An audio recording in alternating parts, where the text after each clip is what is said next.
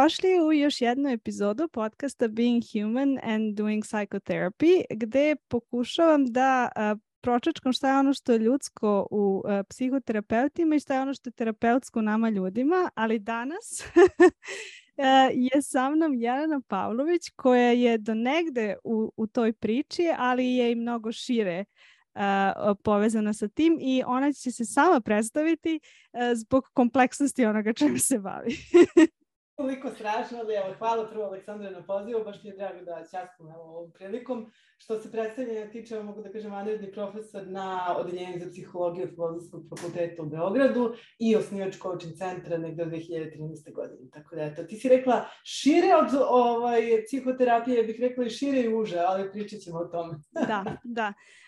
E sad za početak e, malo da se vratimo na, na tebe i na ono što tebe karakteriše. Koje su to neke reči koje, sa kojima se ti identifikuješ i koje te obeležavaju i koji su to identiteti, odnosno Wow, to me nije niko dugo pitao, pa mi treba malo mm. vremena da, da nekako dođemo u kontakt s pitanjem. Da, da, da sa, zapravo sad sam, sad sam čitala tvoju knjigu e, i kao prvi deo je priča o selfu i o tome, o tom promenljivom ili esencijalističkom selfu, pa me je baš bilo inspirativno. Razmišljala sam, aha, pa to je ono što ja pitam ljude. da, da. Pa šta znam, negde ako tako hoćeš kao ovaj, malo filozofski, a vratit će se posle na nešto sakodnevno, Ovaj, definitivno je ta priča o nekom growth mindsetu, mogućnosti da se menjamo, razvijamo, napređujemo, nešto što bih ja stvarno ovako izdvojila kao light motiv za sebe lično i definitivno nešto što je moja lična implicitna filozofija, a i nešto što praktikujem, pa se nekako to poklopilo. Tako da to je ovaj malo kao kompleksni odgovor. A ovo je svakodnevni, pa ne znam, ono, kad kažeš koji te identitet opisuje, prvo što mi pada na pamet je mama. tako da, mm. deca su 8 i 6 godina, dečaci, tako da nemam pojma, to mi je nekako i dalje dominantan, dominantni identitet. Ali ima tu raznih identiteta, ima taj identitet koji se tiče nekako pomaganja, razvijanja, drugih ljudi. Kad to kažem, ne mislim samo da kažem direktno klijente, nego to je sad neki tim sa kojim ja radim, to studenti, samo neki ljudi o, sa kojima se raste zajedno, da tako mm. kažem. Tako da ima taj moment ličnog rasta, pomaganja drugima, primanja pomoći od drugih da rastemo, ne znam, eto, to je ovako top of mind mm. ovaj, kad to pitaš. A koje su neke vrednosti koje se provlače kroz te identitete, koje nekako držiš možda kro, više kroz vreme? Da, to je pa teško pitanje, ovaj, ali evo šta mi pada prvo na pamet. Prvo što mi pada na pamet je neka fleksibilnost, improvizacija, autentičnost, sloboda, briga, ne znam, mm. to bi bile neke tako osnovne stvari, da nekako to sve radimo na što prirodniji način, koliko je moguće autentično, ali opet u nekim granicama brige, poverenja, pa čak i etičnosti, profesionalizma, eto, ne znam, to je ovako nekako kao spontanost i autentičnost, opet moraš to nekako da uokviriš. Da, da. Izvini, sad sam nek primetila da smo obučeni u prugi. Da, a nije namerno. nije namerno skroz. da. Ovaj, a pomenula si da imaš dva dečaka i pomenula si da ti jedan od deta mama, a jedno od pitanja koje često po, ponav, postavljam je e, šta je ono, uh, kako se ti osjećaš u svom polu, u rodu, odnosno da li su te dve stvari negde povezane kod tebe i na koji način ti sad doživljavaš to u odgajanju svojih dečaka? Da, ja, baš si udarila Aleksandru s teškim pitanjima danas, ali evo, ja ću da dam najbolje što mogu od sebe. A otkud znam, ne znam, ja sam dosta nekako pobornik, hajde mogu tako to da kažem, te priče o fluidnom rodu, da o slobodi izbora i na neki način sam tihi, eto, pristalica toga. Nisam sad neko ko se generalno eksponira u javnosti kao nešto sad javna ličnost u bilo kom smislu, ali onako privatno mogu da kažem pa i koliko utičem ja na druge, to je negde onako nešto kako ja doživljavam svet i što, kad sam malo čas pričala o onoj vrednosti slobode, to mi se baš uliva nekako u slobodu da biramo, pa imeđu ostalog i to. Ovaj, sad nekako taj moj kao ženski identitet tu je naravno sve prisut. Malo je bio potisnut, moram da priznam jedno vreme sa tim roditeljstvom koje Boga mi je potrebalo. ovaj, nekako se za to možda najmanje vremena odvajalo, ali evo sad u nekim ranim 40. mnogo sam srećna što sam to ponovo negdje iskopala. Ako tako mogu da kažem. Ovaj, tako da ne znam, to je jedna stvari koje o, o, su se nekako spontano vratila i baš su me obradovale. Ne znam, eto to, kažem ti, udarila se s teškim pitanjima, ja to neko kompleksno odgovaram. Ovaj, a dečaci kao takvi, ne znam, nekako su došli, ja bih rekla, u pravo vreme, u pravom trenutku i baš takvi kakvi nekako su bili potrebni, otko znam, nestašni, mm. dosta aktivni, dosta socijalni, sa stalnom potrebom za društvo. Sad dok ti ja ovo pričamo, imamo ovaj, paralelni proces sa društvom u mojoj sobi.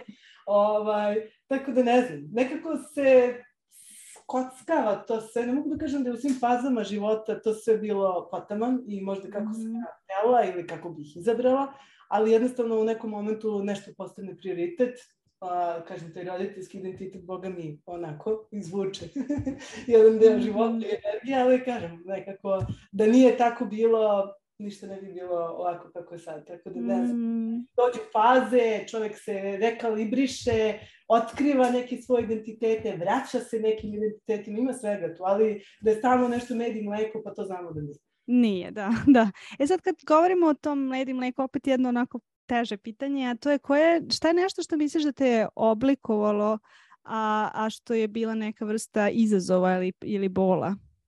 Da, baš ti kažem, ono, ti nisi me spremila na ovo, bilo je na da. početku da li ćeš delati pitanje, rekao, hajde improvizujemo, a sad da si me ponovo pitala, rekao bi daj da vidim pitanje. Um, otkud znam, ne znam, nekako ima tu svakakvih nekih etapa možda, uh, kroz neko odrastanje, možda najviše kroz adolescentni period, evo možda jedna priča koju nisam mnogo pričala, čini mi se drugde, Uh, moji su se razveli, recimo, kad sam ja imala nekih 16 godina, to je jedna stvar koja je definitivno na mene baš dosta uticala, sigurno nekih, pa ne znam sad, 5, 6, 7 godina bila jedna od tih formativnih, ja bih rekla, mm -hmm. etapa, ali s druge strane, sad kad pričaš o tome bol koji te razvija, ja bih rekla ujedno i mm, jedan događaj koji mene naučio mnogim stvarima, koliko su odnosi različiti bitni, koliko su bitni odnosi koji nisu samo ti primarni u porodici i tako dalje, koliko je važno um, uspostaviti nekako odnos iz kog se lečimo, a ne mislim tu na terapiju, iskreno. U tom periodu da. meni terapeut nije nekako bio, nis, nisam ni znala da postoje možda terapeut, ja sam odrastala u Kraljevu, to nije baš sredina gde je sad, ne znam, je to dostupno možda kao što je mhm. danas, posebno u to vreme, 90. godina, Ovaj, mislim više nekako na to m, stupiti u kontakt s drugim ljudima i m, kroz neku razmenu zajedno rasti, a ujedno se i zaceliti. E to sam naučila da mi bude, ja mislim, jedna onako, baš važna lekcija u životu. Mm, to je baš lepo, baš onako dir, dira. A, E sad, um, uh, na koji način, pomenula si da si u 40-ima, na koji način ti doživljavaš svoje starostno doba i te promene koje se dešavaju i koje to nosi? Da, ne znam, nekako ovako sad kad delim tako kao m, životne etape, možda nisu onako sve by the book, otkud znam, ovaj, ja sam se skoro nešto šalila kako sam negde od 25. se bavila karijerom, stvarno jesam, čini mi se, mm -hmm. nekako možda čak i malo pre, ovaj, kroz neki uh, rad tokom studija i tako dalje, ali definitivno neka od 25. pa boga mi do 35. to je bilo diplomiraj, magistriraj, doktoriraj, završi terapijsku edukaciju, osnovi firmu, razvijaj biznis, baš od prilike. Negde u 35. pa evo sad skoro do 43 godine ću u novembru, ovaj, jedan novi period, a to je, boga mi, taj roditeljski ovaj, period, to je nekako baš bilo obeleženo decom. Ništa ovo drugo nije stajalo, ja sam i dalje dosta radila i ne znam sad kad se vratim u to koliko sam brzo posle porazi se vraćala u posao, delo je kao da mi posao bio možda, ne znam, važniji nego tipično ovaj, nekome, ali sad to poređenje sve onako besmislena, ali ovako kad se osvrnem, definitivno od 35. pa evo do sada, skroz nešto drugo primarno, a to je mhm. posvećenost tom nekom periodu ovaj, da se deca naprave, danas ni to nije tako lako, evo da podelim to lično iskustvo, a onda da se podižu, što je još teže, pa jedno za drugim godinu i po dana razmaka. Mm -hmm. Baš nekako jedan period ubeležen roditeljstvom, A ovaj, sad trenutno nekako taman su dovoljno porasli da se vraća malo o sebi, što god to značilo sa vraćanjem mm. sebi.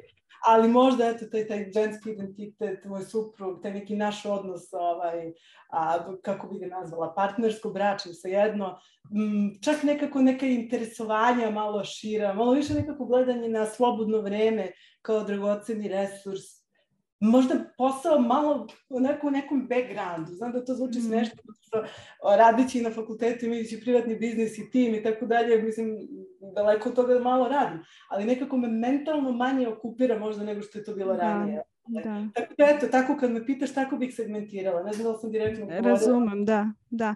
A sad me zanima, šta, šta je, misliš da ti je majčinstvo donelo, uh, odnosno građanje porodice u smislu svega onoga što si učila na psihologiji i na, na psihoterapiji i sada je to tu ispred tebe i vidiš i razvoj i vidiš kako se nešto formira.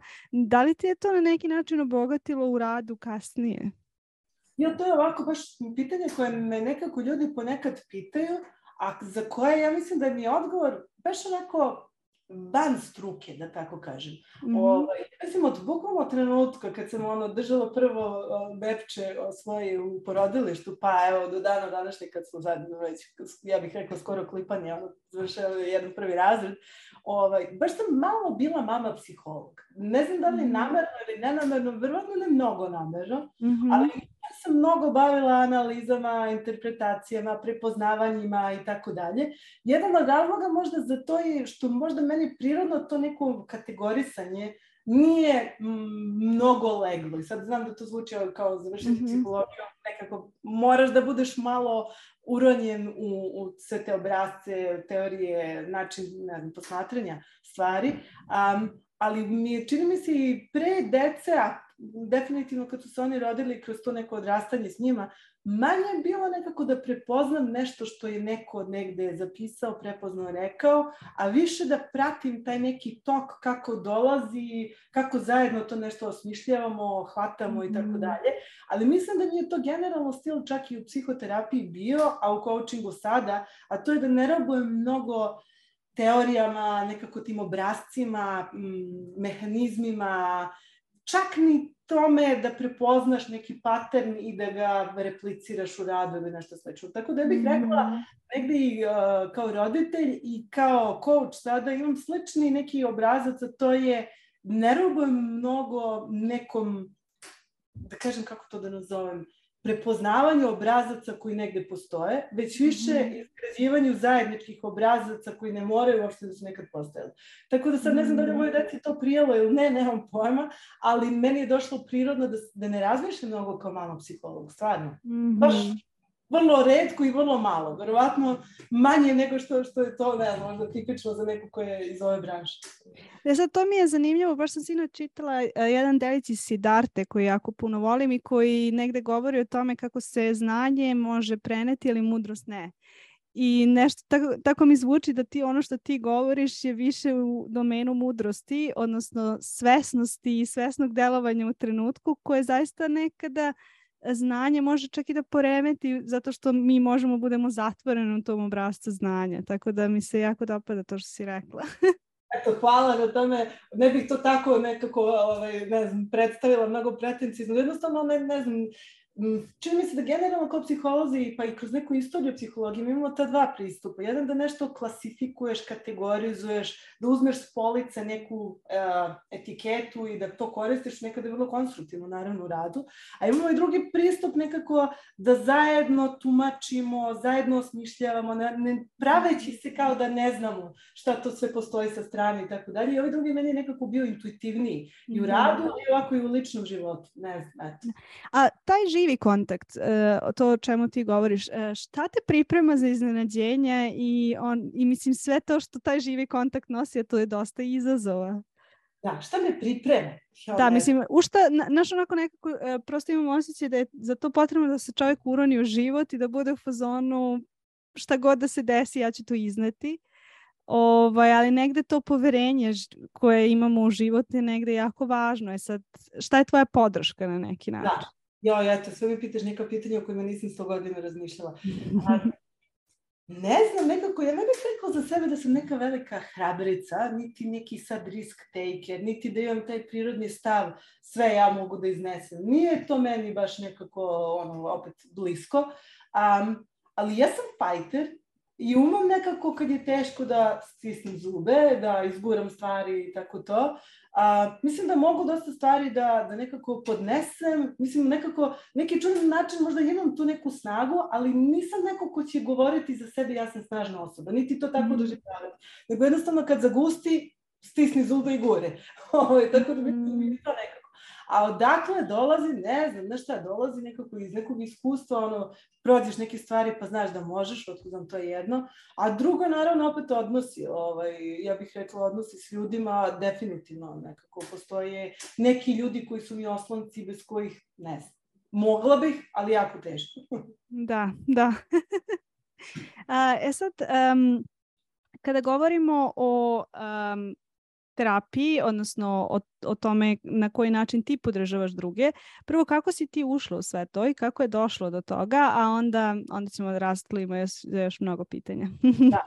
Ovaj, pa bilo to s terapijom dosta davno, ne znam, ja se sećam možda neka treća čak godina na, na fakultetu a, kad su krenule neke stvari tako da me možda malo više zanimaju. A, ne znam, nekako je došlo kroz možda taj neki moj štreberski pristup u životu, ja mislim nego imamo i dan danas do nekle.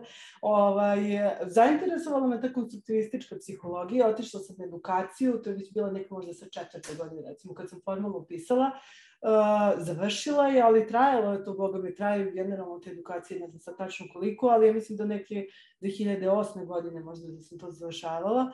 Ovaj, uh, u svakom slučaju, iz te neke, nekako potrebe da nešto naučim, što opet nije ta klasična psihologija, nije toliko to klasifikovanje, prepoznavanje, više nekako taj rad sa nekim fluidnim procesom, da neko možda slično gištaltu, naravno, sad ima neke svoje specifičnosti, ovaj, ali iz neke radoznalosti, potrebe da saznam šta još tu ima, nekako proširim neke svoje tu, ne znam, vidike i tako dalje. Fakultet naravno sprema za tu profesiju do nekle, ali nije dovoljan i čini mi se da je to, eto, došlo kroz neku, kažem, štrebersko radoznalu stranu mene, da vidim šta još tu ima i da li je to za mene i tako dalje. A onda sam zapravo ostala u tome evo, do dana današnjeg praktično. Ne baš u terapiji, uh, iz terapije sam izašla možda pre nekih deseta godina, ali kroz taj neki razvojni kako bismo nazvali, razvojni deo gde pomažemo drugima, da. Tako da sad terapija, coaching, imaju mnogo veze, mnogo više veze možda nego što se to formalno danas priznaje, da. nego što je lepo priznati možda,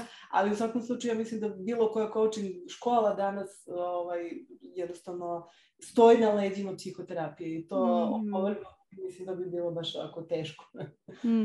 A šta te je psihologiji privuklo u prvoj instanci tom radu s ljudima ili, ili nemaš nekako svestan odgovor na to? Da, ne, imam neki polusvesne odgovore ili on, postavila sam sebi ta, to pitanje, mislim, u različitim etapama života na različite načine. A, ja mislim da je to biti štreber meni možda pre toga biti psiholog i to je onako baš čini mi se nekako ovaj, meni važno. Ja mislim negde u srednjoj školi svašta me interesovalo. Dobro mi je išla matematika, imala sam neki kao talent, a interesovanje veliko za crtanje, slikanje i tako to. Psihologija kao bilo mi je nekako okej, okay, ne znam, čak i književnost negde kao me malo zanimalo, volala sam tako da čitam i to sad, rekla sam Siddhartha, to me vratilo normalno u srednju školu i ono, nekako taj period. Ovaj, I onda sam zapravo prvo probala da upišem likovnu akademiju i to tri puta, neuspešno, da li srećom ili nesrećom, nemam pojma, i upisala PMF i tu sam čak bila na ovaj, matematičkom fakultetu nešto u prvih troje, na primjer, na listi. Ali nisam odlučila da to studiram, jednostavno ispozirala tu jednu godinu I onda shvatila, e, ok, dobro, sad treba da se vratimo nekako tom identitetu koji uči, nešto napreduje, razvija se i tako dalje. I nekako je psihologija iskočila tu kao ne mogu akademiju, neću matematiku, a mogu psihologiju. Eto. Znači, Da. Ovo to, bez mnogo sad tu možda nekog prepoznavanja da će se baviti kliničkom ili terapijom. To definitivno mi nije bilo motivacija, čini mi se u tom trenutku. Opet više neka potreba da saznam šta još tu ima, šta je to, radoznalost, otvorenost. Pre mm -hmm. u tom trenutku potreba za pomaganje. Evo, to da. Meni je fascinantno dok ti govoriš kao ta lakoća s kojom ti e, govoriš o nekim stvarima koje onako deluju prilično izazovno. I nekako vidim da si ti nosila dosta toga tako sa nekom jednostav, jednostavnošću. e, mislim, eto, možda dakle to dolazi, odakle je negde ta neki kapacitet da držiš toliko stvari? Joj, ne znam. To je ne, nekako baš teško pitanje za koje bih rekla ne znam, a sad kad me pitaš pa iz pristojnosti da, da ponudim još neki odgovor, Ne, nekako mi se čini takva sam od uvek, ne znam. Ono, mm -hmm. Jednostavnost mi je dosta važna u životu. Ne volim komplikovanje od toga, ne znam, kako se oblačim, do toga kako mi izgleda kuća, kako decu podežem, nekako volim to keep it simple, a ima ono Leonardo, ali ne više jednostavno nego što može. Što može, znači, da. Kao, ne, ne pojednostavljivanje koje je nekako sad, ne znam, banalizovanje stvari, ali onako mm -hmm. jedna lepa mera jednostavnosti, ovaj, mislim da mi pomaže u životu, a ne, ne znam odakle, ne znam, možda kroz neko mm. odrastanje. Opet, 90. su mene dosta oblikovale, vjerojatno koji celu moju generaciju. To nije bilo neko baš vreme velikog bogatstva i tako dalje. Bili smo svedeni na prilično onako mm. ovaj, neki mali prostor, nije se ni putovalo, ovaj, nije se ni imalo mnogo toga i čini mi se nekako smo bili ne znam, disciplinovani na neki način na jednostavnost. A čini mi se da pored tog malo kulturnog konteksta ima neki porodični isto kontekst. Nekako da ono, važno je da smo živi, zdravi i tako to da je sve okej okay, i onda kao sad sve drugo možda tretiraš kao neki ekstra plus i tako dalje. Tako da ne znam, nekako keep it simple, ja mislim, niko mi nije to rekao, ali sam usvojila Usvojila. filozofiju baš rano i držim je se i danas I ne bih to da menjam. Nekako to mi, ja mislim, mm. više pomaže nego ovaj suprotno. Mm. E sad, zanima me isto tu, ja se nekako uvek kada razgovaram sa ljudima iz Srbije koji imaju nekako taj zest for life, ono, tu ogromnu želju za životom i ogromnu energiju, uh, uvek sam u fazonu, wow, kako? Ka, znaš, nekako, uh, ja često kažem, me, ja jednostavno sam imala potrebu da odem i to mi je jednostavno bilo nekako jedini način da osetim sebe, A onda vidim toliko ljudi koji su nekako uspeli da kroz sve te naše teškoće zadrže i saosećajnost i da uspeju i da počnu poslove i biznise i da se ne utope u ono naučen, ne, e, naučenu bespomoćnost.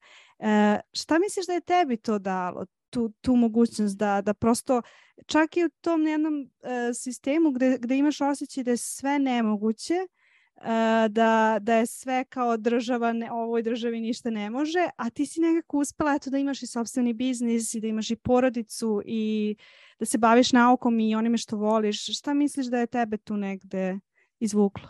Pa evo, opet ću se vratiti nekako svojoj porodici. Ja mislim da jedno od poruka s kojima sam ja odrastala, ipak a, to ljudi mogu, odnosno ti možeš bez obzira na okruženje. Ovaj, mm. Tako da ja mislim da mi je to bilo dosta važno. Ako nije moja porodica bila mnogo u fazonu, je sad, mnogo je teško i sad ćemo svi potonuti zbog toga. Nego nekako više mm. ono, ok, teško je, 90. su, jel? Ovaj, ali nekako ta vera u neki individualni potencijal da imamo to što danas psiholozi zovu agensnost, jel? Da možemo da utičemo i tako dalje, da treba da se borimo. Mislim da me to dosta baš oblikovalo. Ovaj, A onda kasnije nekako, ja mislim, okruživala sam se prirodno ljudima koji na sličan način razmišljaju. Moram to da kažem, mm. znači, samo iz porodice, nego nekako uvek su mi prijali ljudi koji na sličan način razmišljaju, da ne potonu, da onako prihvate život kao donosi svašta i borimo se, jel? Ali ne na neki sad način kao borimo se, pa sad to može da zvuči kao neka prljava borba ili nešto teško, mm. nego borimo se na jedan, kao što si malo čas rekla, način da ono, ima je neku lakoću, pa čak i uživanje u tome. Mm -hmm, ja vraćam se na ljude, ljudi nekako izviru, koje god pitanje mi postaviš nekako odgovor je do, došlo od nekih ljudi iz primarne porodice, delom, ljudi koje sam ja birala kasnije u životu, do toga ljudi koji su danas moje porodice. Mm, a naprimjer, jedno od pitanja sad pomenula se u stvari agesnost i jedno od pitanja koje postavljam je um, koje je tvoj doživlje privilegije i moći i mislim da je to negde jako važno pitanje za naše prostore baš iz toga što često imamo osjećaj da nemamo moć. Da. To jest, makar sam ja, možda ne želim da generalizujem, makar sam ja imala. Jasno. Uh, eto, ja sam malo nekako kao kukala jel, na te 90 i tako dalje i to zvuči kao možda neka priča o manjoj privilegovanosti, ali čak i taj period, možda smo mi malo ovako evropocentrični ovde ovaj, na Balkanu, mi smo verovatno čak i 90-ih živeli bolje i više privilegovano nego jedan dobar deo sveta, sada ne da. ali jednostavno kad pogledamo celu planetu, pa nije čak ni 90-ih bilo najgore, jel? bilo je delova zemlje gde je bilo gore, planete, ne to mislim. Ovaj, tako da ne znam, ne, cela ta priča naravno o privilegovanosti, o moći i tako dalje, A, jedan je, ja bih rekla danas i trend, i ja ne volim mnogo da robujem nekako trendovima i tako dalje, volim da nekako svaku stvar m, tako pretresem, jel da kažem nekako, a, da vidim šta je to stvari za mene i čega se ja tu držim. Mislim da nekako onako neki moj kredo na tu temu je treba nekako uvijek da znamo gde smo, gde su drugi u odnosu na nas, koliko je nešto stvarno ovako ili jednako, šta se uzimamo zdravo za gotovo, što možda neko negde da. drugde uzima zdravo za gotovo. I možda je to sad opet, vraćam se one priče malo čas što si pitala, i ta jednostavnost i nekako...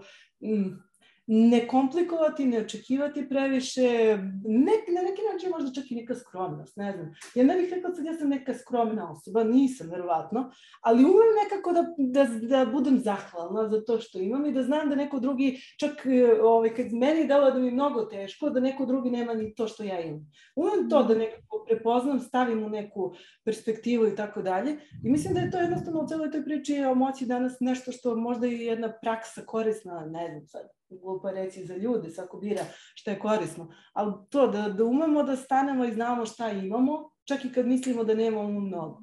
E, to je taj trenutak, čini mi se da tu je jedan deo odgovora na, ovaj, na tvoje pitanje. Mm. E sad, na koji način ti doživljaš uspeh? E, s obzirom na to, e, na to da, mislim, s polja bi se reklo da si ti uspešna i ostvarena žena, a, ali da li si ti uopšte dotakla to mesto i da li uopšte o tome razmišljaš?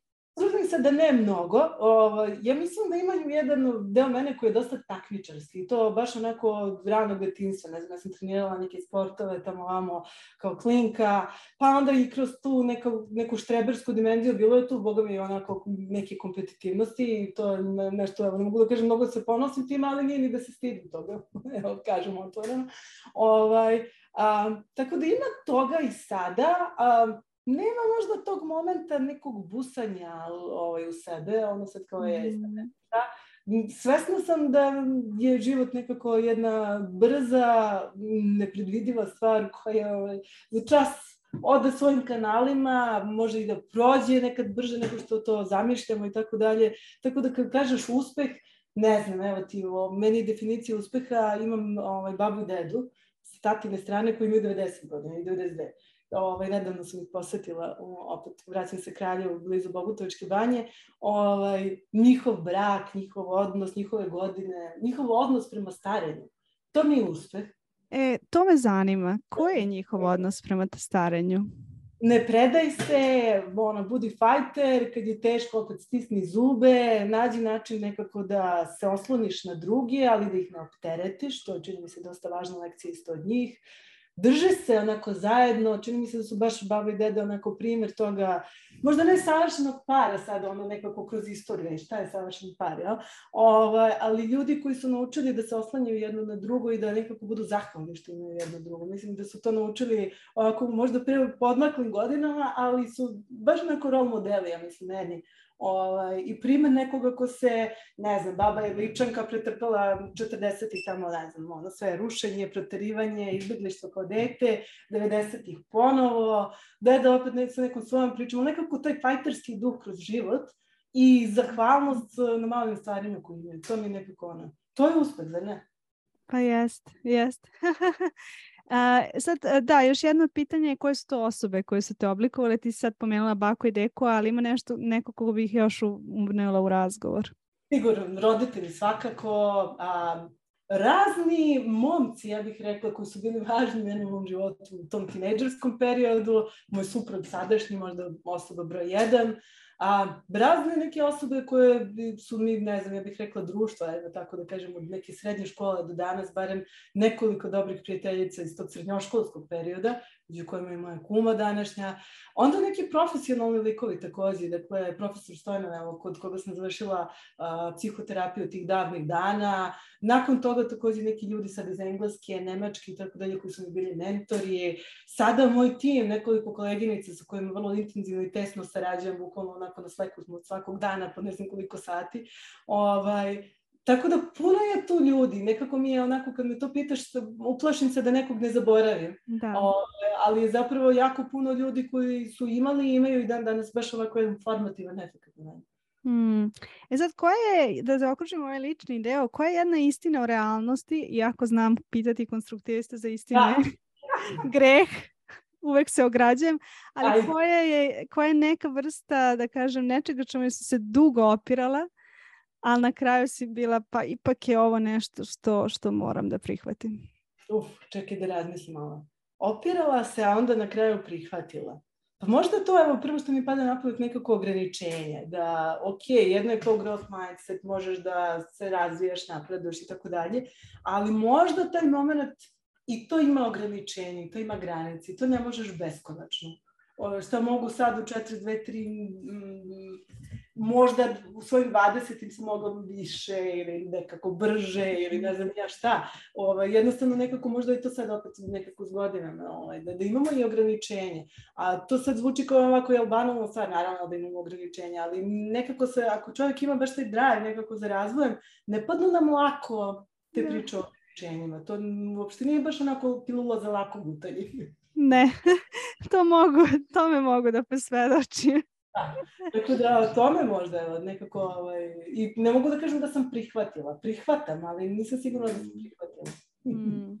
E sad bih došla na ono što smo počeli, to je coaching i psihoterapija i šta je, e, šta, eto, šta bi ti žela u stvari o tome da kažeš, možda je to najbolje? Pa ne znam, eto nekako sad kad to spajamo sa ovom ličnom pričom, kažem nekako to je došlo prirodno, ne, ne nekako možda kao sad, e, ja želim da pomažem ljudima, evo ispričala sam priču, više nekako daj da vidim šta ima tu, pa vidi ovo ima i ovo, pa vidi što je ovo zanimljivo. Zajedno sa tim stavom, ej, hajde nekako idemo kroz život sa lakoćom i nekako stavom idemo napred. Ovaj, I nekako se to sudarilo. Kažem, ne nekako iz nekog, da kažem, altruizma, možda ovo nije sad nekako da, da kažem popularno, što ću tako da kažem. Pre iz neke radoznalosti i te ideje da stvarno možemo da se razvijamo i nekako ličnog osjećanja u stvari te priče. Ovaj, tako da, eto, tako je krenula ta profesionalna priča i to me vozi i danas. To se nije baš, čini mi se, mnogo promenilo ovaj, poslednjih 20 godina. Ovaj, radoznalost, zainteresovanost do nekole za to šta, šta su priče drugih ljudi, neka potreba da se u njima učestvuje ne nužno na taj terapeutski način, to je sad možda to razvajanje mog identiteta terapeutskog i ovog koji je više s coaching strane, koliko nekako da se podstakne kod drugih samo razvoj. Sad to je možda taj onako delikatna razlika, ali meni dosta važna.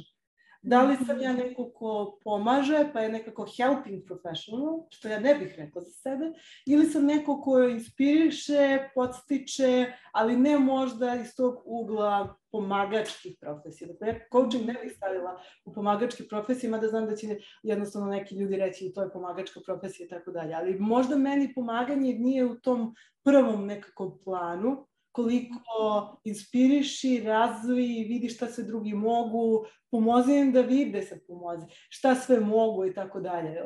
To, to, to sad ti može da kažem, delikatne razlike. A na koji način e, taj kontakt u coachingu se negde razlikuje u odnosu na terapijski kontakt? U smislu na koji način, e, zapravo koja je e, startna pozicija za razvoj i da li onda polaziš od nje pa gledaš dalje ili šta je ono što negde razdvaja. Da. E, Evo opet mogu možda nešto iz ličnog iskustva da ispričam, pa ću se vratiti na, Aha. na Aleksandra. Um, ja se sećam negde sad, možda to su neke 2008. 9. 10. godine, na primjer, sad sam uh, završavala terapiju, imala neke svoje prve klijente i tako dalje, supervizirane. Um, ja se sećam stvarno ovako još jasno uh, tog osjećaja da funkcionalni, ma šta to sad znači, po znacima navoda, klijenti su meni nekako bili klijenti s kojima sam ja mislila postižem više. A, I meni je to bio jedan od uvida u stvari da počnem da možda tragam za tim šta još tu ima, koje su to još intervencije koje nisu psihoterapije i tako dalje. I mislim da je taj uvid meni danas isto jedan, na neki način ta razlika između kontakta u terapiji i kontakta u coachingu. Ja bih rekla da je kontakt u terapiji mnogo dublji, a, može da bude mnogo teži, može da bude i više nekako da gratifikuje s druge strane, mm -hmm. jel, s druge strane. A, s druge strane, u coachingu nije površnost možda ključna reč, ali neka površina jeste. Više smo na površini, manje idemo u tu dubinu, više ima te nekako lakoće za koju evo, već smo pričala da je meni važna, više ima možda te neke jednostavnosti, ne pojednostavljivanje, ali nekako je lakše. Vrlo često su i tu, nisu baš neki laki izazovi i nije coaching samo neke onako ovaj, first world problems od prilike, kako se tu ljudi zezuju. Mm ovaj, budi u coachingu raznih tema, nekada na ivici psihoterapije, ali je neki kontakt koji makar meni više leži, u smislu nekako tako, ta površina, moraš da budeš prisutan, moraš da očistiš glavu od svega drugog, da budeš tu za tu osobu, ukoliko traje taj, uh, ta sesija, šta god, dakle, ništa drugo ne može da uđe to je zajedničko, čini mi se, za psihoterapiju i za coaching, jednostavno jedna mentalna posvećenost trenutku i kontaktu, uh, ali u kojoj meri smemo da se igramo, u kojoj meri smemo da budemo kreativni, u kojoj meri smemo da sa lakoćem tretiramo stvari, ja bih rekla to je negde na strani coachinga, na strani mhm. terapije, makar iz moje vizure, možda je potpuno nekako lična i obojena, to je možda nekako više, pa možda i ovoga, prihvatanje onih ograničenja o kojima smo kao da nekako kao terapeut, ja moram da prihvatim nekako mnogo više ograničenja nego kao coach. I mm. možda pobegla evo u coaching baš zbog toga. Evo, to mm. tako bi objasnila. e sad, e, zanima me, e, zapravo sam uh, razmišljala o ti uh, govorići u knjizi o grupnom coachingu uh, i to je ono što je meni apsolutno sjajno i posebno neko ko eto radi, da kažem, u um, korporativnoj sredini, iako nauka nije još uvijek toliko korporativna, ali ova u kojoj sam ja jeste, um, na koji način, i, i često je tu nemoguće zapravo ulaziti sa nekim terapeutskim intervencijama, a, na koji način ti kao coach onda radiš sa grupama i, i negde im pomažeš da vide na koji način se oni um, a, odnose jedni sa drugima i kakva se kultura stvara? Da, tu sad ja nekako u okviru raznih edukacija koje vodim i tako pravim razliku veliku grupni coaching, timski coaching. Grupni coaching može da, može da nam bude jedna ekipa ljudi možda iz iste firme čak koji nisu deo tima, recimo neki middle menadžeri koji su, ne znam, marketinga, prodaje, HR-a, operacija i tako dalje i recimo sad radimo na nekim njihovim liderskim veštinama.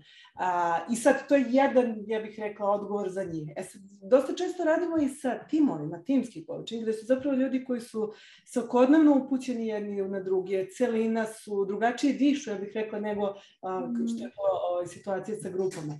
A, jedan i drugi kontekst, ja bih rekla u odnosu na jedan na jedan, daju mnogo više prilike da se razmašeš, da nekako imate, opet ja se reći, nekoj kreativnosti, improvizaciji, mnogo, mnogo više izvučeš nekako, ja mislim, iz sebe radeći sa grupom ili timom, nego jedan na jedan, iako ja intimno mnogo volim raditi na jedan, ovaj, ali čini mi se da je meni i dalje nekako veći mi je izazov uvek rad sa grupom ili timom nego jedan na jedan. I nekako izazov mm pozitivno smislu, više me nekako vuče da, da ne, nešto tu sad ovaj, uh, se ja razvijam možda. Ovaj, uh, ali šta je sad tu, nekako i sa grupom i sa timom neke, neka doza terapijskog mindseta, ja mislim da je nužna, da se mhm. prepoznaju obrazci. Mi sad imamo recimo ICF, International Coaching Federation, kao jednu krovnu globalnu organizaciju koja kaže potrebno je da timski coach prepozna timsku dinamiku. Mi to ne možemo da uradimo ako negde nemamo neku osetljivost za to šta se dešava između, u celini i tako dalje. I tu naravno te terapijske načine malo pomažu. Um, pomaže i smelost da postavimo pitanje. Šta se sad dešava? Kako se sada osjećate? Da ne odamo u terapiju naravno s tim pitanjima. Mm. Šta smo sad naučili u ovoj grupi ili timu i tako dalje.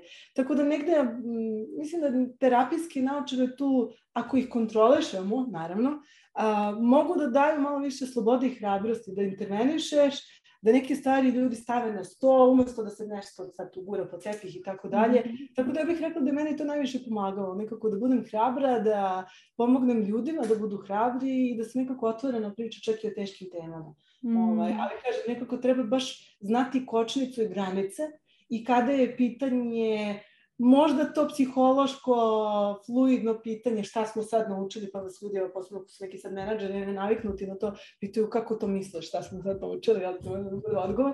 Ovaj, a, ali nekad treba imati hrabrosti da postaviš čak i to jednostavno pitanje. Kako se osjećamo i šta smo naučili danas? Ovaj, a to mm. čini mi se dolazi iz terapijskih cipela. Da smeš da pitaš i da znaš da ništa strašno neće se desiti. Da.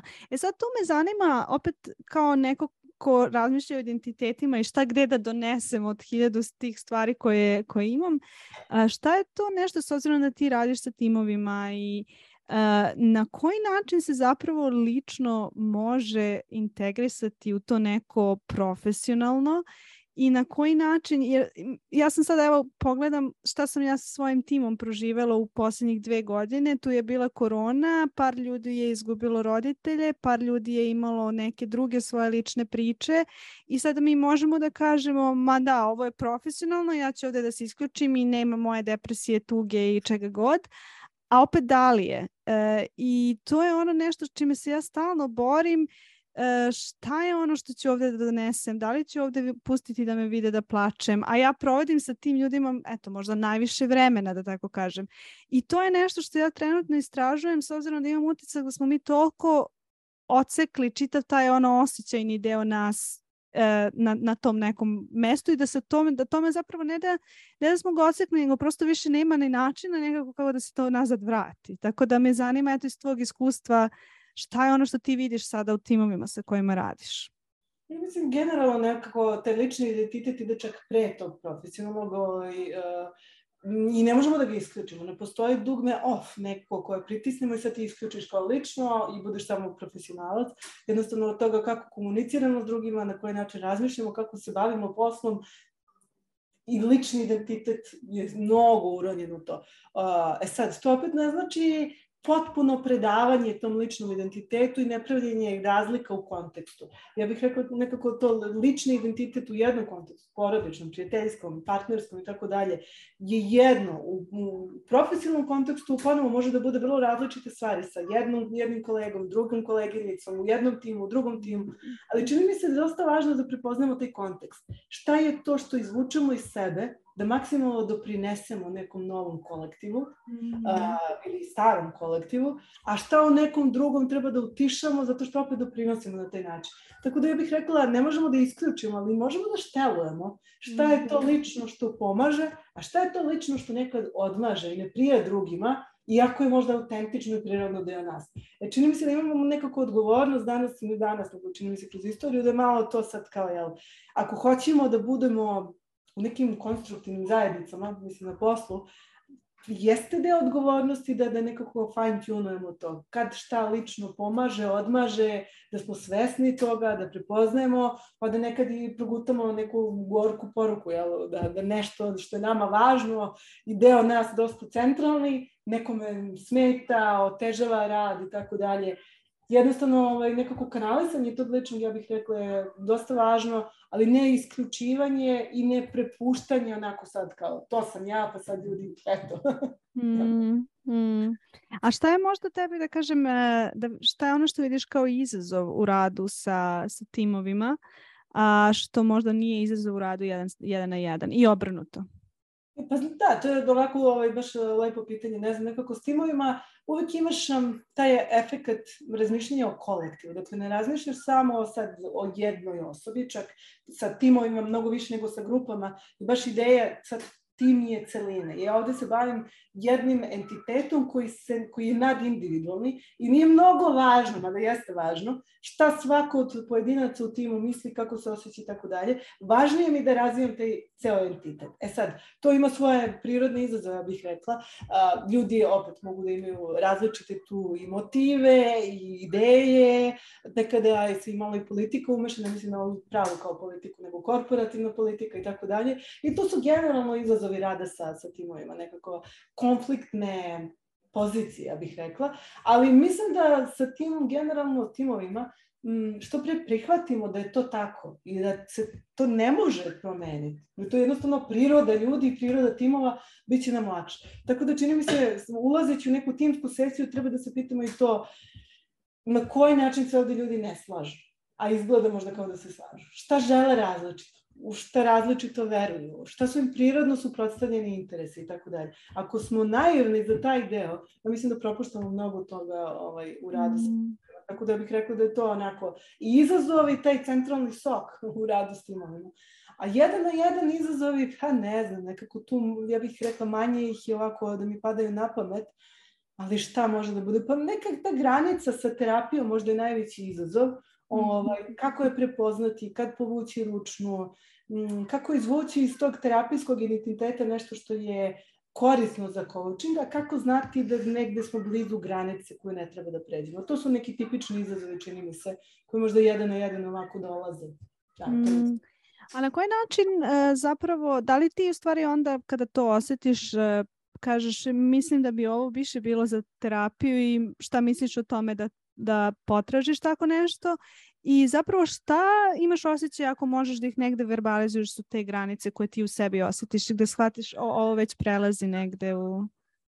Da, um, ja mislim ima puno indikatora koji su meni nekako te lampice, žute lampice koje mogu da se pale, a ovo što si pitala da li kažeš sada možda smo na granici, apsolutno to zvučalo skoro kao neka rečenica koju bi ovaj, rekao stvarno klijent, a, da smo na ivici možda nečega, ne kažem možda što, što jeste terapija, ali kažem na ivici nečeg što možda izlazi iz coaching odnosa i trudim se da ne predložim ljudima da idu kod terapeuta jer smatram nekako m, možda donekle kao da nemam prava da, da to predlažem, da možda sami nekako treba to da prepoznaju ili slično.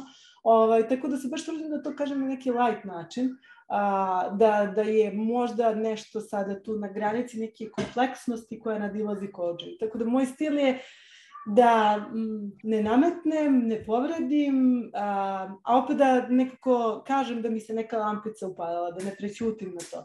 A što se tiče tih indikatora za lampice, svašta tu može da bude. Ima nekih vrlo jednostavnih, a to je jednostavno um, osjećaj da su se ljudi zamorili u sesiji, da mi je sesija naporna.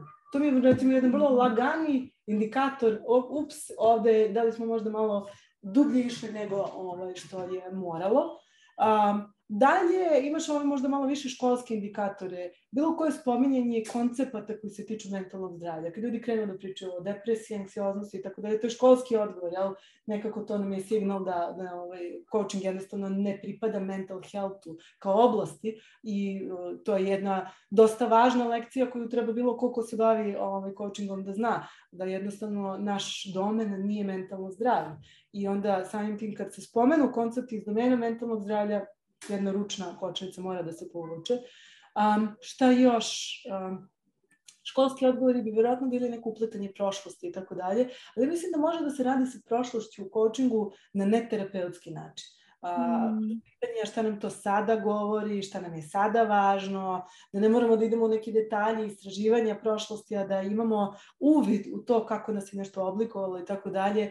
Tako da, eto, sa tim bih rekla, ne moramo da se bavimo prošlošću, ne moramo baš ni da ignorišemo. Ovaj, mm. čini mi se da coachevi mogu da prave tu nekako dve, dva tipa, ne, ne znam da je greška dobra reč, ali dva tipa izazova sa kojima mogu da se sretnu. Jedno je da previše budu osetljivi da mi je sve terapijski, ono, prilike zatvaraju ovaj, razne teme, što ljudima ne mora da prije. Ljudi vole nekako fluidnost pre u odnosu, a mm. druga, naravno, drugi izazov je da odemo previše, da nekako nestanemo kad je vreme, ovaj, da odemo previše u terapiju. I oba su izazova onako, ovaj, ja bih rekla, mm, mm ako smo zaista nekako u trenutku, u tom kontaktu i tako dalje, pa prirodno dolazimo do izazova sa obe strane. Ovo, jednostavno, lako je reći imam čvrste granice i ne ulazim u terapiju i ako čovjek spomene, ne znam, roditelje, kaže, ups, nećemo da pričamo o tom. Ali da li zaista na taj način donosimo najveću vrednost kao kouču, ja bih rekla ne. Tako da tu mm. nekako treba znati šta smeš, šta ne smeš, kako da maksimizuješ nekako vrednost, a, na jednostavan način, da ne odeš u terapiju i tako dalje. Mm. E, vratila bih se na timove i na to da to što si pomenula da, da će konflikt inherentno biti deo procesa. Um, I to je ono što je meni zanimljivo je što mi nekako, odnosno mi uh, iz mog iskustva, ljudi nekako zaista pokušavaju da izbegnu konflikt i da to sve nekako izgleda normalno, a, za, a onda zapravo mi ne učimo kako da mi imamo konflikte koji su konstruktivni. Uh, I sada zanima me prosto kada uh, u gestalt terapiji, odnosno gestalt grupi, oni to zovu safe emergency, kada je neko na granici grupe, um, na koji način se to posmatra u coachingu i uh, na koji način zapravo uh, um, je ta grupa fluidna i na koji način je lider svojim, šta lider treba da modeluje da bi držao tu fluidnost grupe, da, da ljudi ne osjećaju kao da je to neka vrsta diktature. Da, o, tu si sad baš dosta nekako važnih tačkica, mislim, napitala vezano za timove. A, ajde onako redom da idem, pa možda na više stvari sam inspirisala, čini mi se u trenutku. Mislim da je dosta važno nekako da postoji to prepoznavanje smemo da istražujemo ko smo, šta smo, kako radimo, kako možemo da radimo još bolje i tako dalje. Da postoji neka smelost da se uđe u nestrukturirane aktivnosti. Recimo, kao deo timskog coachinga nikad imamo nešto zove se nestrukturirani zadatak. A to je, kažemo, timu imate 10 minuta da osmislite ovaj zadatak. I onda oni krenu, ali kako, ko, šta. I samo se ovako čovjek kloni, povuče i malo posmatra šta se dešava. I naravno ide neki debriefing koji je glavni zapravo posle tih 10 minuta. A, tu tipično se vidi koliko su timovi nekako smeli da budu i kreativni, da se opuste i fleksibilni, da izađu iz neke rutine i tako dalje, a koliko su i dalje sad kao tu nekako moramo nešto strukturirano stvarno da uradimo i tako dalje. Ali u debriefingu baš je važno komentarisati jedno i drugo. Tako da neka ta smelost da pričamo o teškim stvarima, mislim da je dosta važna u timu. Nju može da oblikuje team lead, može, a i ne mora. Nekada članovi tima koji imaju neku drugu ne, vrstu neformalnog autoriteta, mogu da oblikuju to mnogo više nego zvanični tim lead. Tako da sve zavisi. Naravno, bolje je da to lead oblikuje, ali ako postoji neko ko će to modelovati, a nije sam lider, pa dobro, bolje ništa nego ništa. Jel? Um, ali je dosta važna nekako i ta atmosfera uvažavanja, kad ljudi krenu da pričaju različite stvari, da imaju različite ideje, kad krene ta tenzija, dosta je važno da coach ili neko još dodatno u timu ume da spusti tenziju i normalizuje konflikt. Da kaže, ok, ti misliš tako, ti misliš tako. Pa fenomenalno. Mi smo sad čuli kako se ne slažemo i šta sad možemo da uradimo s tim? A, mm. Tako da ta neka spremnost da se a, radi sa razlikama, da se uđe u tenziju čak, e, da se, da se normalizuje tenzija, da se iz nje nekako nauči šta je to što mi u stvari hoćemo, kako da tenziju iskoristimo na konstruktivan način. To je onako srž timskog coachinga. Ako to preskočimo ponovo, negde smo na nekoj površini, onako, nismo baš mnogo možda pomogli. Mislim da pomažemo timovima stvarno, tek kad dođemo na ivicu te neke tenzije, koja se svakodnevno možda samo malo onako oseti, varniči i tako dalje, ali je dosta jedna formativna sila. Mm. E sad zanima me, e, ta ivica tenzije nekako zvuči kao nešto se dešava u partnerskim odnosima. Dešava se i u partnerskim odnosima. I, I zanima me zapravo na koji način e, na koji način o tome govoriš i na koji način možemo to da primenimo i, i u tim mestima gde je zapravo to negde prostor za rast, a ne nešto što treba opet izbeći, skloniti, zatrškati. Apsolutno. Ja mislim da u nekom tom svom ličnom životu mnogo više sebi dozvoljam, sad vraćam se na opet našu prethodnu priču, da, da budem ta ja, autentična, lična i tako dalje i da kad je i situacija konflikta iz mene iscuri stvarno ove, svašta, ne mislim za ništa nešto dramatično, ali mnogo sam više autentična, ja bih rekla. A u, u ovoj ulozi kad sam nekako taj timski coach koji radi sa konfliktom, mnogo više tu ima sad nekog tog odmeravanja, stavljanja u neke granice, pa čak i brige kako će to da ispadne, razmišljanja šta je naredni korak, gde ja želim da se sa ovim timom a, dođe, šta oni žele, šta njima treba u stvari, gde oni treba da budu i tako dalje. Tako da mnogo više ima tog nekako profesionalnog promišljanja. A u nekim tim opet ličnim odnosima, ja kažem ti, baš cenim autentičnost, pa ma šta onda značilo, mm. ovaj, i prepuštam se, ja bih rekla, autentičnosti. Sad, možda mi to pomaže profesionalno zato što nekako znam skoro sve što može da izađe iz mene ovaj, u tom nekom a, a, ličnom domenu, pa onda kad dođe do profesionalnog, čini mi se nekako a, ne može me ništa iznenaditi. Poznajem sebe jako dobro. Mislim da mi to nekako je taj transfer. mm, mm. E sad, uh, ja bih nekako zaokružila uh, u, u interesu vremena, ali bih volila da te pitam prvo da li imaš nešto da dodaš za ovaj deo koji smo se dotakli vezano za coaching, jer imam utisak da tu još puno ima, ali prosto možda ja nisam imala kapaciteta da to vidim. Pa to je to manje više. Postavljala si baš neka zanimljiva pitanja koje možda, da sam ja sastavljala listu pitanja za ovaj naš razgovor, vjerojatno bi bila skroz druga, neka malo, ne znam, tipičnija lista kako danas ljudi postavljaju pitanja o coachingu i tako dalje, ali si išla nekom nekom zaobilaznom putanju koja mi se baš dopala i baš mi je prijela. Tako da, što bi se rekao, ne bi ja to ništa dirala. koje bi bilo možda jedno pitanje koje te najčešće pitaju u vezi coachinga? Šta je to? A, ne znam, zašto se neko, zašto nekome treba coach? To ljudi e, zašto nekome? Eto, eto, A, možda to možemo da odgovorimo. Nisam rekla da mi je to omiljeno pitanje, samo da je najčešće. Ja ne znam, ne volim, to pitanje usputi ne volim, ali je baš često. Ovaj, za, ljudi od danas, ne znam, otkud znam, osjete potrebu valjda da tim da neko pomogne, da mogu nešto, da su se negde zaglavili. Danas sa coachingu dosta čini mi se da otvoreno i priča mnogo više nego o terapiji pre 20-30 godina, dostupniji u nekom javnom diskursu. Pa onda valjda ljudi nekako imaju ideju, aha, postoji to. Ima i mnogo miskoncepcija tu sad, jel? Nekako da je coach neki šaman svemoćni, neko ko sad ne znam šta uradi pa se sve reši. Tako da ima i malo tih nekih miskoncepcija, ali mislim da kako vreme prolazi, makar je neko moje iskustvo, ljudi sve više imaju realistično očekivanje, posebno u organizacijama. Šta jeste, šta nije, šta može da im pomogne, šta ne može i tako. Organizacije, ja bih rekla, nekako stasavaju uh, kad je ta tema u pitanju. Mm -hmm. E sad za kraj, uh, brza pitanja. Jedno je, koja je neka absurdna činjenica o tebi koju ne zna puno ljudi? Absurdna, da ne umem da pevam, to mi je prvo pala na pamet. Ne da ne umem da pevam, nego da sam očajna u tome da to totalno izbegavam. Da, nema konta, osim kod dece. Pevala sam deci ono dečije pesmice, ali to u sigurnom okruženju. okruženju. Da, ovaj, ali u javnom kontekstu, ko bi mene naterao, makar i u pijenom stanju da pevam, taj bi stvarno bio onako pobednik. um, a, a, koje i da li voliš da primiš komplimente? Joj, to teško primam, volim, ali imam neke stidljivosti u meni, evo i u 40-im i onda mi je to uvek kao ja, sad sam se postidala, ali u suštini volim. mm. A, I e, šta voliš da pokloniš ljudima? Da poklonim?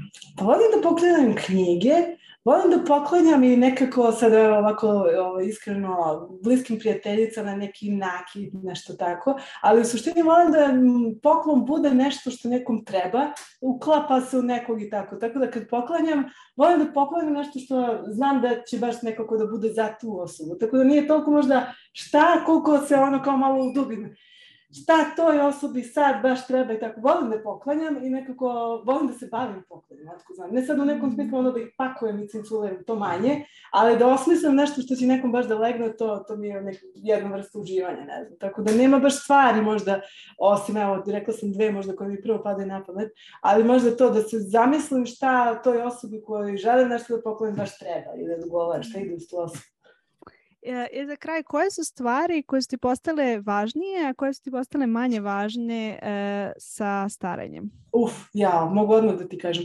Mnogo mi je važnije postalo zdravlje, važnije mi je postalo um, taj neki ženski identitet s početka priče. A, m, sad sve to što zajedno donosi, to su nekako spojene priče, sport i neki, neko bavljenje time, čak i bavljenje telom, da neko onako, ako to tako mogu uopšteno da kažem, manje mi je postao važan posao. Evo, mogu da kažem, mada da kažem, verovatno sad kad me kamera snimala 24 sata dnevno, ne bi se to tako videlo, ali opet nekako meni mentalno čini mi se da mi je posao otišao neki background. Mislim da su mi deca podjednako važne, da se tu nešto nije mnogo menjalo.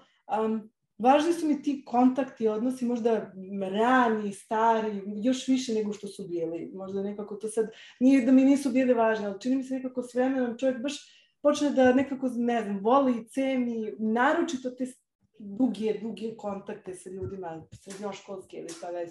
Ovaj, nekako to, tome čini mi se nekako se vraćamo ovaj, ciklično tako. Tako da eto, to, to su neki top of mind odgovori. Mislim da posao shvatam nekako zašto nekim ljudima nije toliko važan, a meni, je, meni se činilo jedan dobar deo života da je posao mnogo važan. Ovaj, ali evo, to je jedna, jedna od lekcija koju učimo. Ovaj. Posao nije baš toliko važan koliko sam mislila. Mm, da.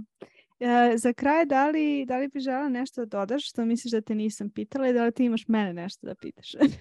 Želim da ti se zahvalim na razgovoru a, za koji nisam očekivala iskreno da bude ovakav. Bilo je baš mm. dosta pitanja koje su me naterala da razmislim, da nekako dođem u taj kontakt sa sobom. a, da pogledam malo iz drugačijeg ugla, tako da baš je bilo ovako meni zanimljivo, nadam se da će još nekome možda ko nas bude slušao takođe bude zanimljivo i ne, neki način ja bih rekao konstruktivno, ovaj, eto, čak možda u nekom tom mažećem smislu, nešto si mi pomogla danas, Aleksandar. Tako da hvala. jo, hvala ti.